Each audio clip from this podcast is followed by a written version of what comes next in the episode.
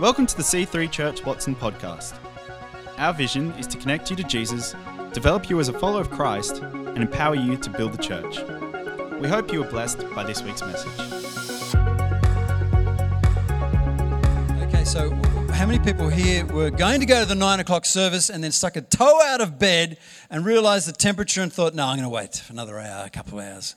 Anybody? You don't have to put your hand up. I know what you look like. People who are already wearing uh, goose down jackets and snow boots on the way to church. Hey, uh, um, I'm reading from Matthew chapter 9, verses, verse 36. And it says there, when Jesus saw the crowds, he had compassion on them because they were confused and helpless, like sheep without a shepherd. So let's pray, shall we? Heavenly Father, Lord, give us ears to hear. Uh, what you want to say to us individually, Lord, what, what, what we came to church today to receive from you. Lord, I pray that every single person will be able to go away with something that you have spoken into their hearts, Father. And Lord, that it'll be just for them. In Jesus' name, amen. So, that scripture that Jesus looked at the crowds and he had compassion on them. Why? Because he saw that they were confused, he saw that they were helpless. And uh, he would have said that to the disciples at some point. Matthew would have picked up that, ah, that's how he looks at crowds. How do you look at crowds? How do I look at crowds? How, how do we look at other people? Because no matter how they look on the outside, which is what we tend to see, Jesus will assure you that inside they're confused and helpless. Now, some of the other versions of the Bible, that was NLT, one version called New Living Translation. There's other versions of the Bible, uh, translations from the Greek, and they get little nuances of the meaning of, this, of the original Greek words. And they use words like weary, scattered, bewildered, dejected, harassed. And even uh, us as believers, at times we need to know that God can see when we are weary, when we're harassed, when we're confused, when we're bewildered, when we're dejected, when we're helpless. Jesus sees it. He sees it. He loves us. And he looks at people like that. Now, uh, we had a family doctor up at Belconnen for over 10 years. He uh, helped Melanie through two pregnancies, two youngest of our children. Uh, I went there. He was our family doctor, and uh, he was a great guy. He cut some weird thing off my head. I appreciate that. And um, and then, so when he took his own life, I didn't know what to do. It was unbelievable. I'd gone in there, I'd had great conversation, chat, banter with him, joking around about things and fun times. But I had never seen how confused and helpless he was. Do you ever think about that? I had never said to him these special words. So, how are you? Really, how are you? You okay? How's it going? How are, how are you coping with this? When you think about it, doctors come to work every day. Great, another bunch of depressed, sad, sick people to spend a day with. Have you said, have you asked your doctor, how are you? Really, how are you? Is there anything you'd like me to pray for? Because we believe in the power of prayer at our church. God can change things, can rearrange things. Even if they fob you off, they know that there's someone who cares there's someone who really cares. And it might be the third or fourth time you get to say that. And they say, well, actually, you know, there's a lot of pressure here. Turns out we had somebody who knew the, the family. Turns out that he, he felt such a disappointment in his own life. It's a, it's a, it seems strange, you know, doctors have to be up there academically it wasn't enough to stop confusion, dejection, bewilderment, harassment, spiritual. And we've got a lot of rich people in this city, and on the outside, they've got everything. They got the latest Mercedes, they got the beautiful house, They've got all the clothes and they drink the right coffee.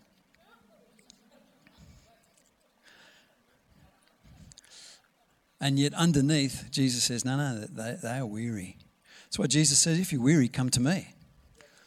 It's a constant message. So, we're talking this series about fearless. It's about Christians who are fearless, Christians who are brave enough to say, How are you, really? How are you? Look them in the eye. God loves people. It's the number one thing that motivates God is love. Everything about Christianity starts and finishes with God's love. God so loved the world. God wanted us more than anything. God is a great collector. I'm a bit of a collector. My wife is a bit of a collector of shoes. Melanie Marcos, those older people will know what I'm talking about. Younger people say, What's he talking about? Look it up.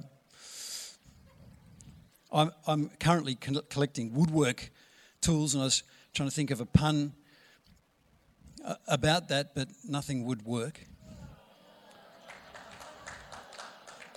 Boom. Special credit to you, Dylan.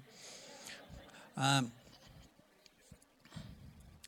and God collects people.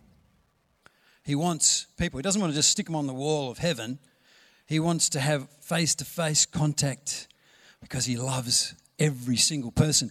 Every person we meet, every person we ignore, every person we speak to, every person we don't. God loves that person. All the hard to love people, He loves them. He says, he, he says they, they just don't know how much I love them. That's why they act the way they do. They don't know how much I love them. Forgive them, Father. They don't know what they're doing. He loves every person you meet. And we're saying this because God loved our family doctor. But I didn't take the opportunity to let him know that you know that God loves you, don't you? I'm going to look at how we can do that. Every person is made in God's image. Every human is made in God's image. Animals are great. Animals are wonderful. They're incredible. But they're not humans. They don't have eternity in their hearts. They can't imagine and dream up symphonies or uh, send rockets to the moon. Although we, we were suspicious about George doing some stuff in the backyard the other day. That's our Jack Russell dog. They don't have free will, they're stuck within the boundaries of their instinct. We can go, jump outside God's plan for us and decide ourselves what we want to do. We have complex language and we can write. You know, we are God's greatest treasure. He said, You are very, very good. I love you. So valuable to me. And every person is unique. God doesn't want to have a whole collection of copies. We're all going to behave like that. He doesn't need another one of me. He doesn't need another one of anybody. He wants you just the way you are. You don't have to be anything. You don't have to be up on a stage. You don't have to be doing anything. He just wants you. He loves you. And uh, um, the reason I'm saying that is because every person you meet, God has the exact same feeling towards them as He does towards you. And it, it's, it's still sinking into my head wow, God really loves those people who are so different to me you know, because we're so self centered, so self absorbed, we think that people should really behave more like me and then I can understand if they were loved by God. No. God wants people who are really different. We've got Anthony Robinson here. He goes every week just about to homeless drop in centre and make sure they have enough to eat, make sure they have enough to wear, make sure they feel some love you know, the way we treat people values them. If we ignore them, we're saying you're not worth anything. We give them attention, we're saying you're worth quite a lot. And uh, God gave us the ultimate value by coming to us and in person and dying for us. He values each one of us at the same value as his own son. You're worth the same as Jesus in God's eyes. That's how important it is for Him to have that relationship with you for, for eternity. It's going to take eternity to know how much He loves us and to understand God. It's going to take eternity. It's also going to take eternity for us to make friends with everybody who's up there. It'll take a while. Matthew 25, verse 40 says, The king will say, I tell you the truth. When you did it to one of the least of these, my brothers and sisters, you are doing it to me. Whatever we do to the least of the least, the most gutter dwelling person, is of the same value, according to the king, as the king. That person is worth the same. It's amazing, it's mind blowing. Every person we meet is, is a miracle. Every person we meet is just so special. Are we getting that? Because when we get full of that sense of God's love, let's live in the awareness of God's love. When we live in that awareness, we start to see people differently. God loves people. Ephesians 4, verse 15. Instead, we will speak the truth in love, growing in every way more and more like Christ, who is the head of his church, his body, the church. So we talk about Jesus, we talk about our faith, we talk about truth within a context of love. We need to, whether we're seeing someone for five minutes, we're a tradesman going into a house for 10 minutes, or whether we're working next to somebody in a desk for five months, five years, we want to create a context of love. And we invest love into that person, and then they're interested in the truth that we have to say about life. The more love we invest, the more truth they are interested in hearing. It's a bank account. We're investing into love into their bank, their emotional bank. What do you get from a deposit in a bank? You earn interest. So we want to earn people's interest. They're not going to be interested if we're not loving. So we show love, they become more interested. This person's really interesting. We show more love, they get more interested. We don't show any love, they're not as interested.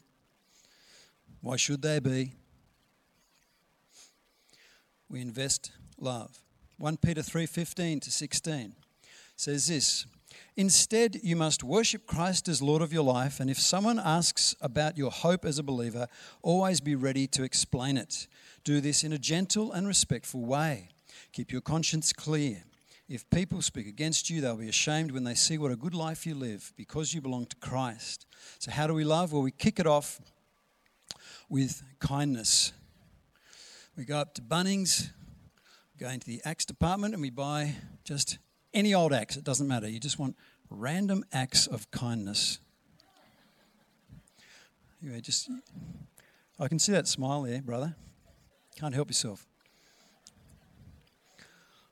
We want to kick off our relationships with kindness, and then we want to follow up and I've been experimenting with this in the last two weeks. It's very powerful. It's eye contact. Eye contact. People are born, uh, babies are constantly looking for eyes, and then they lock on when they find eyes, and they just love those eyes because God's wired us up for eyes. Uh, especially girls. Boys can also lock on to buttons or to striped shirts but they're still interested in lights. In lights, I'm interested in lights. Still interested in eyes. They're interested in eyes. And as we grow older, people get a bit jaded and we get dismissive and we don't give people the eye contact or we only use our eye contact when we're angry with somebody, with a child. And so when you go up to someone, you start looking them in the eyes and saying, How are you? That's very different to, to saying, uh, oh, G'day, moving on, which is what we do most of the time. But when you don't say just g'day and move on, but you say, G'day, how are you? Look them in the eye. They get such a surprise they can run away, run away, run away screaming. Someone look me in the eyes. I don't know how to take it. Haven't had that since I was a baby. We should be giving people the same level of eye contact no matter what age they are because it feeds us. Eye contact's really important. Secondly, we should show interest in them. That means using these things. I've got big ones that makes it easy for me. We're showing interest in them. We're not talking about ourselves. People in this church don't talk about themselves for very long. It's one of the rules. Let's make it 30 seconds and then toss the ball over the net and let them have a turn. How about you? If we're talking to someone all the time about ourselves, they just think, this person's not interested in me. But we're showing eye contact and we're showing interest and we're also being optimistic. We're being positive. Because it says there, if someone asks about your hope as a believer, they don't ask you about your depression as a believer or about your discouragement. They need hope, they need optimism. So we're doing eye contact and interest. We're doing eye contact and interest and optimism. It's the E I E I O principle.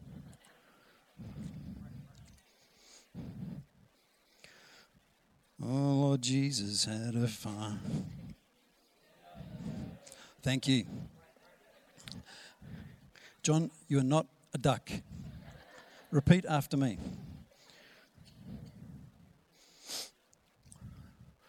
And it really, really works. So, when we're with our men's group on Wednesdays, we are all befriending the owner of the cafe that we go to.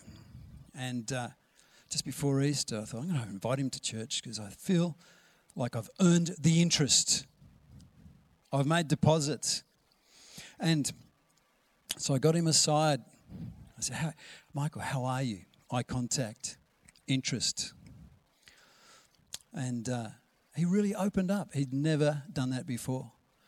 He told me about his a situation at home, and I said to him, We're going to pray about that. All the guys in our group were going to pray about that. He said, Oh, would you? Thank you. I said, You going anywhere for church at Easter? And he's a, a Catholic, but I said, Great, go for it. But still, over time, we make eye contact, we show interest, we're optimistic. You can get through this. You can do it. Anything we can do to help, because it, you can get through it. That optimism, that hope. At some point, they say, "How come you're so like optimistic?" Or they might just start hanging around you a bit more because they want to ask, they want to find out a bit more about us. John 13 35 says this Your love for one another will prove to the world that you are my disciples. The love. They'll know you are Christians by your love. What is it that convinces the world that you are a Christian? It's your love. And then you've earned the interest to speak the truth gently and with respect. They'll know that what you say has power. And whether you're seeing someone for a short time or a long time, Every Christian can be an evangelist because every single person can make deposits into someone's emotional bank. Every single person. And the Bible says here be ready to explain where that hope comes from. And you can say, well, I've, I've had answers to prayer myself. I've felt God's presence. The blind man in the Bible when they asked him, How come you've got this? He just said, Well, once I was blind, now I see. I don't understand it. And we can be the same. So I don't have all the answers, but I just know my life has changed since I started following Jesus.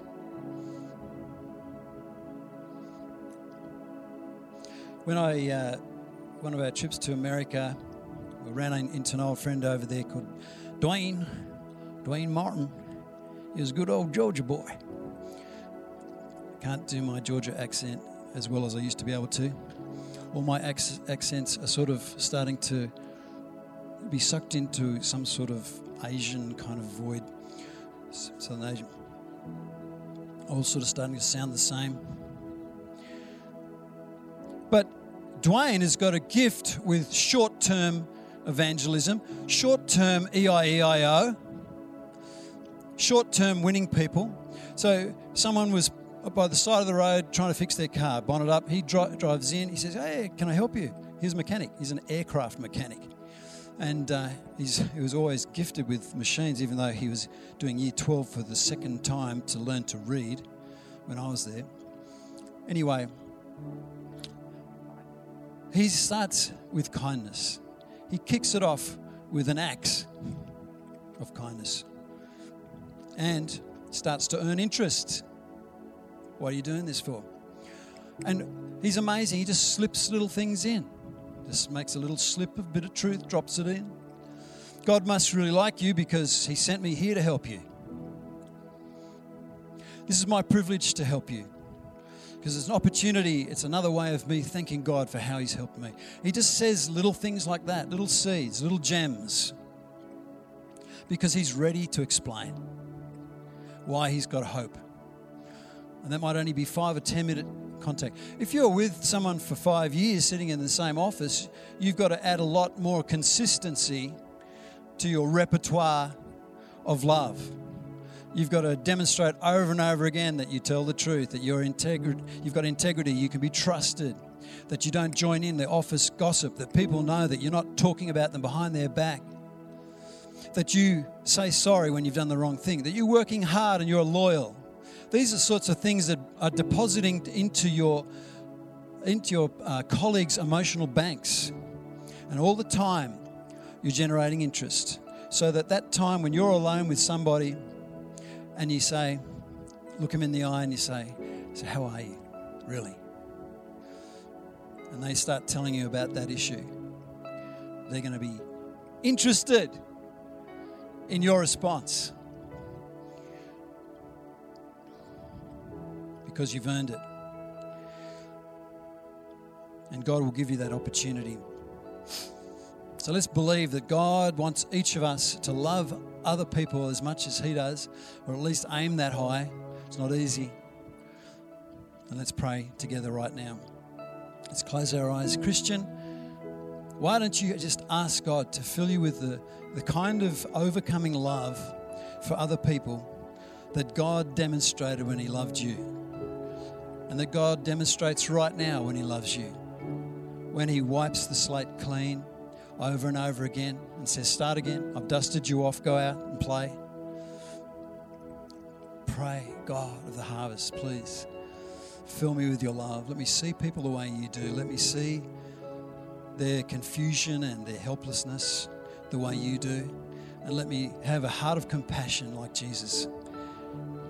Fill me with that same spirit. And if you're sitting here today and you've not connected with Jesus yourself, then I want to give you the opportunity to do that right now if you want to do that and invite Him into your heart. And I ask you to, to join with us as we all pray this prayer together right now. Dear Heavenly Father, thank you for your overwhelming love that is so much bigger, so much greater than my own love for myself or that I could ever imagine. Thank you for sending your Son to show us how much you love us, to die for me, to pay for my sin, so that I could be with you forever. And I open up my heart and I invite you in. In Jesus' name, amen. Thanks for listening. We hope to see you in church again this weekend. To find out more about our church, find us online at c3churchwatson.com.au.